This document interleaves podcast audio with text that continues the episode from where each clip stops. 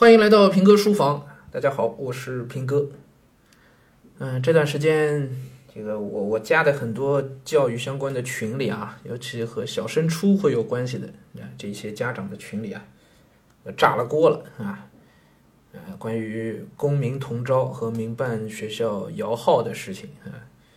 哎呀，这真的是炸了锅了，这个重磅的一个政策啊。消息呢，最早其实是从六六月底七月七月头上是吧？呃，中央发文啊，这性质变了啊，以前都是教育系统内部的一个事情，现在已经上升到中央层面了，对吧？中央直接下发了红头文件，就明确了一点，就是民办学校在招生上呢，不再具有一个领先的一个呃特特权了啊，开始跟公办学校同步招生，不论是小学的还是初中的。同时呢，民办中学呢，民办的这个学校呢，招生的方式呢，就是电脑派位了，啊，呃，没超过这个招生人数上限的，就正常招，报名就招考啊，也是不能考试的啊，不能考试，正常招。那么超过的话呢，就全部统一摇号啊，这个中央政策啊，这个是非常明确的事情。接着呢，各地呢就开始制定自己的一个细则啊，所以从七月份开始，这个事情就。呃，不断的在酝酿，在发酵啊，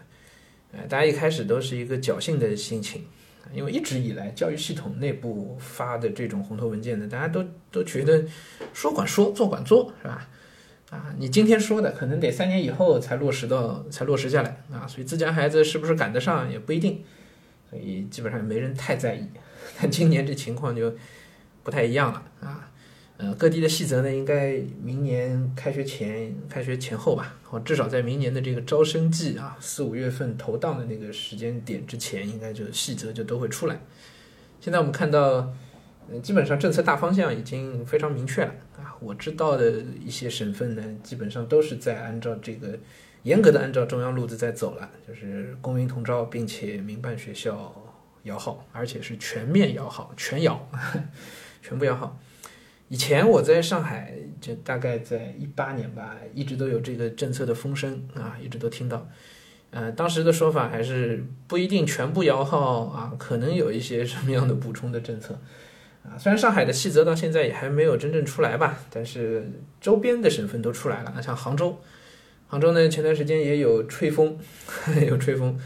呃，政策吹风会啊，这细则还没有真正式推出，但是已经把细则里的一些要点以答记者问的方式，慢慢的就已经向社会各界在在公开了啊。那么我也仔细研读了一下杭州的这个吹风会上媒体所写出来的这些个呃具体的做法，应该来讲还是完全围绕这个大的政策方针的啊，这个没有变化。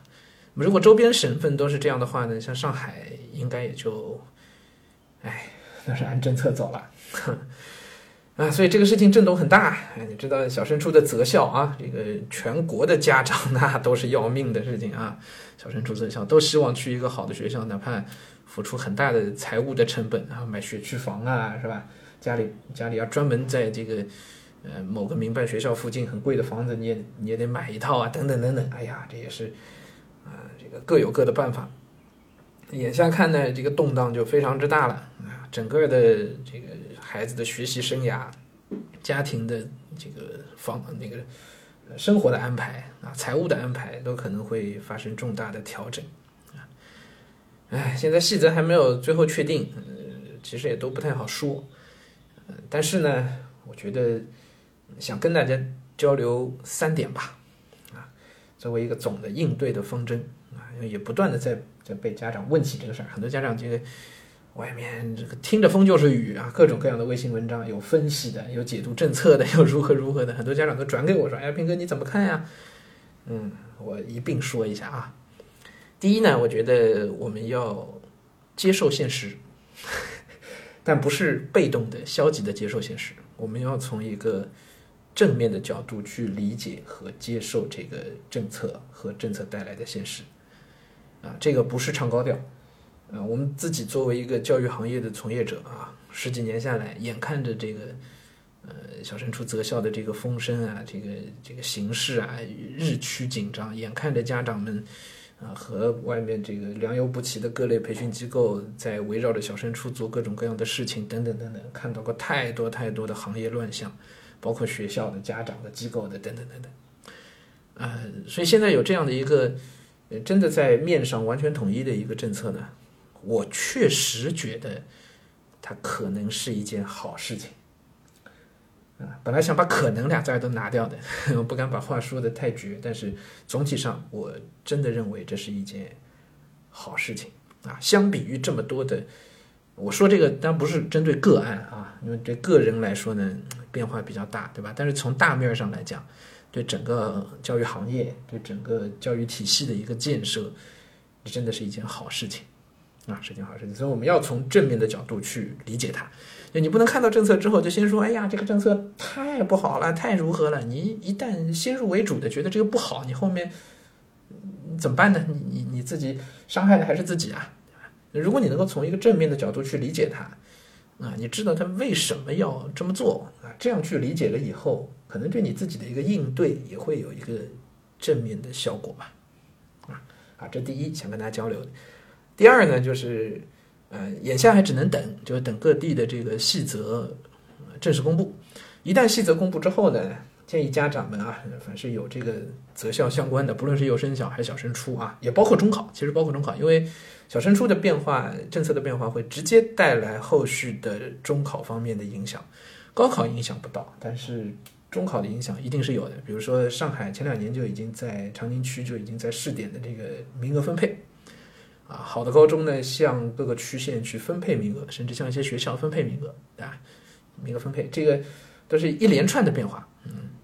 那么一旦细则落实以后呢，就我建议大家，这第二条就是，呃，要花点时间好好去研究一下政策，不要道听途说，不要天天都在那儿看这个微信上的解读，或者是光群里面这个捕风捉影的很多的说法啊，别人的解读是别人的解读。啊还是需要有自己的一个理解，知道你自己在这样的一个政策下可以做些什么，还要经过一个自己的理性的判断啊。你要听别人的意见呢？我觉得最靠谱的意见其实不是来源于像我们这样的从业者，也不是来源于其他家长，其实是来源于你所在的学校学校老师、学校领导，他们对这个政策的解读呢，应该是最准确的啊。包括他们一定会给到家长们一些应对的方法的。啊，这是第二条，就是要自己研究啊，不要道听途说。还有第三条呢，可能是最重要的一条，我放到最后来说，就是不论怎么择校，甚至于不论择不择校，教育始终都是教育。不知道大家能不能理解我说这个话背后的意思啊？就是。教育是孩子一辈子的事情，是一个家庭在我看来，一个家庭当中最重要的几件事情之一。所以，如果他不择校，如果仅仅就是摇号了，难道你就不要好好教育你们家孩子了吗？或者更大一点的说法是，难道教育孩子就仅仅是让孩子在考试当中取得一个好成绩吗？我觉得不是这样的吧。孩子教育本身就是一个远远不止于考试成绩的一个问题，对吧？所以择不择校跟你如何教育孩子，真的有很大的关系吗？未见得吧。不择校了，择校了，可能好的教育方法还是好的教育方法。你还是应该有自己主心骨的，按照自己孩子特特定情况的因材施教的去。给孩子好的教育资源，去让孩子接受好的教育吧。所以该做的题还是要做吧，该读的书也还是要读吧，对不对？所以我们未见得非得要太看重这些个所谓的政策也好啊，或者带来的变动也好啊，这个东西呢，对家长自己、对家庭来说有变化有。有改变，你你得去想。但对孩子的教育来讲，我觉得还是应该按照教育所固有的逻辑，啊，根据孩子自己的、你们自家孩子自己的这个特点，好好的把自家孩子教好，啊，不要太去关注这些周边的东西，啊，这个是想跟大家呃交流的东西啊。嗯，可能有些会听起来觉得这个 这不是大道理吗？哎，对，就是大道理。哎，但是真正有道理的，往往也就是这些大道理啊。啊，就好像投资领域，我们听到最多的价值投资，不要投机，是吧？那真正能做到的 有几个呢？好了，今天就先跟大家聊到这里啊。之后等到细则具体公布和落实以后呢，我们看看啊，有机会的话再来跟大家做一些具体的解读吧。